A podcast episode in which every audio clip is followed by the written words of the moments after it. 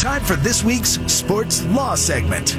Brought to you by Hale, Hale and Jacobson. Find them online at hhjlegal.com. That's hhjlegal.com. Richard Hale is our sports law expert and some intriguing topics to get to with him on this Friday. Richard, good morning. How are you? Doing well, Austin. How are you, bud? I'm great, thanks. Let's start with ESPN getting involved in the activity between the ACC and Florida State. ESPN supporting the ACC's right to seal the media agreement between the league and the network. ESPN pushing back on FSU's attempt to make that part of the agreement public record. In fact, ESPN goes as far to say that potentially a felony is committed by, by the prospect of releasing this information. What do you make of ESPN's involvement and how it advances the case?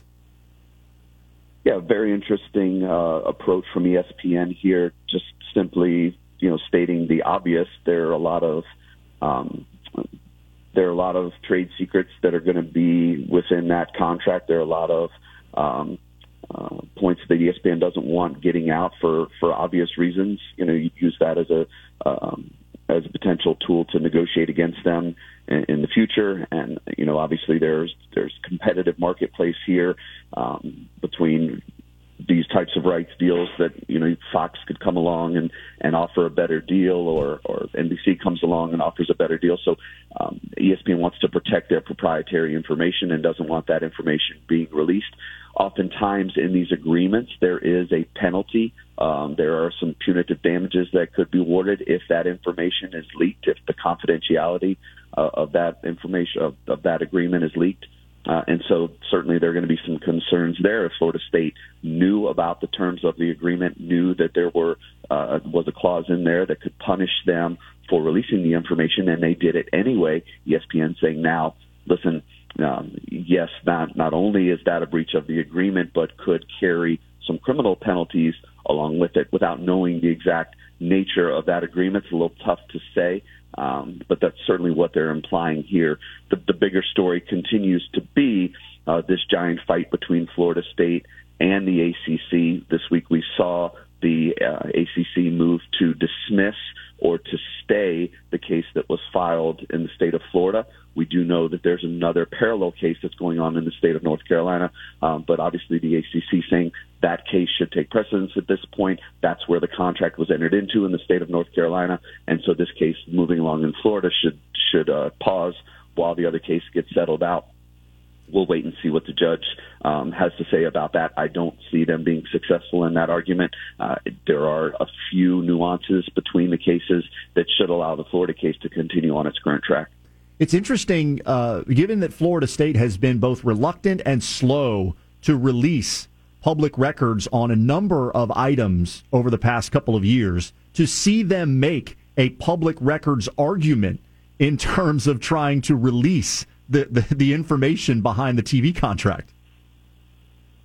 Yeah, you know it's uh, what's good for the goose, right? And and we've seen that, and uh, we've seen that in the past, and there there has been much publicity given to the fact that Florida State has um, been very slow to release that type of information, and now here we see them just kind of you know laying down their hand, so to speak. And when it comes to this grant rights deal, you wonder if there was some uh, intentionality behind that, if there was a reason, why, whether it be a legal uh, reason or, or kind of in the, the the trial of public opinion, if you will, if it's that may have been the motivation behind it. But um, we'll keep our eye on the story. EA College Football 25 set to return this summer, and the the game is now in the position of offering all FBS players six hundred dollars in addition to a free copy of the game to be able to use their name, their image, their likeness in the game itself. We're, we're pretty late in the process, which which could be by design, kind of forcing players to make a quick decision rather than a long drawn out process. Drawn out process. If if you were advising a high profile college football player who potentially has a lot of value with their NIL, what would you advise them to do in terms of this specific deal of 600 bucks and a free copy? Yeah, it's a tough question because I think that certainly the argument that you're making is is one that could be made by a number of these players, and that argument is am I really getting maximum value here for my name, image, and likeness in being part of the game?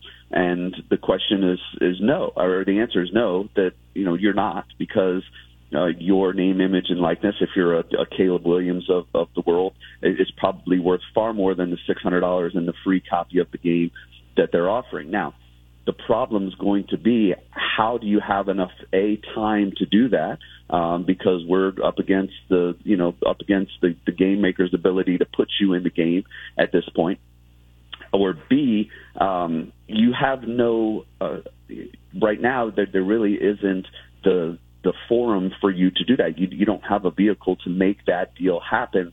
Um, as we have talked about a, a number of times on the show, um, the athletes are not unionized at this point. They cannot collectively bargain for this particular um, uh, chance to, to be in the game. And so at this point, it's play by the EA Sports rules or don't play at all. And, and they've made it very clear that if you if you opt in to being part of the game, um, uh, then then you're in, and and there's no uh, opportunity or there's there's no uh, ability to to uh, go back and, and change your mind at that point. Uh, and so you're going to be part of the game whether you like it or not. And if you choose to opt out, that's fine, but then you're not included in the game. So if you're on a roster of 85 guys and you're you're the one holdout, you know you're going to see 84 of your buddies on the screen and, and you not be there. It's going to be awkward for for those guys for sure. So you know EA Sports, I think, played this well, and that you know they gave them a limited amount of time to make the decision, and basically said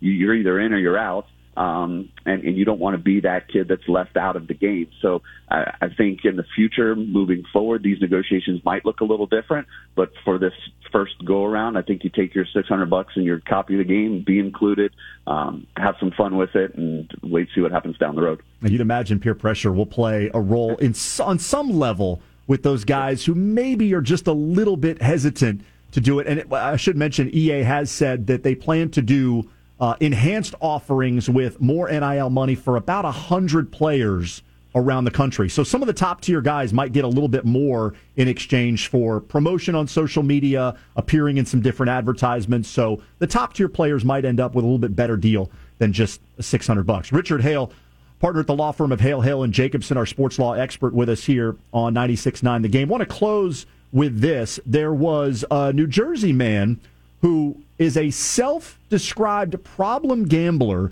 He accused the Borgata Casino in Atlantic City and MGM Resorts of inducing him with offers to gamble despite knowing about his addiction, took his case to court, and a judge has ruled that – Atlantic City's casinos have no legal obligation to stop compulsive bettors from gambling. What is your make of what do you take of this case?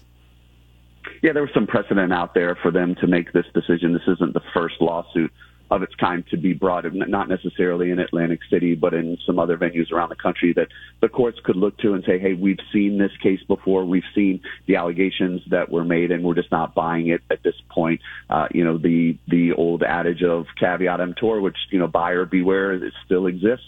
Uh, if you if you have a problem, uh, and and in this particular instance, the, the man that that filed the lawsuit, you know, admitted that he does have a gambling problem, uh, and, and you know we're not going to hold the casino responsible for your gambling problem. Um, the casinos are, are advertising not just to you, but to to a number of other individuals as well who could have a host of uh, of problems. Maybe it's a gambling addiction, maybe it's others, you know, some other kind of addiction that they're struggling with. Um, but you know that's certainly no excuse for you to then be able to seek uh, monetary damages from the casino for for trying to get you to gamble. That that's the point of the casino. They want you to gamble. I, I think um, uh, you, you know we talk about at this point you, you feel bad for somebody who who has a problem and and um, hope that they get the help that they need. But um, certainly the the judge wasn't buying it in this case. Richard, great stuff. We appreciate the time. Have a great weekend. All right, thank you, bud. That's Richard Hale, partner at the law firm of Hale, Hale, and Jacobson, our sports law expert who joins us every Friday here on the Beat of Sports. Step back three, Mike O'Donnell joins us to talk college hoops coming up next.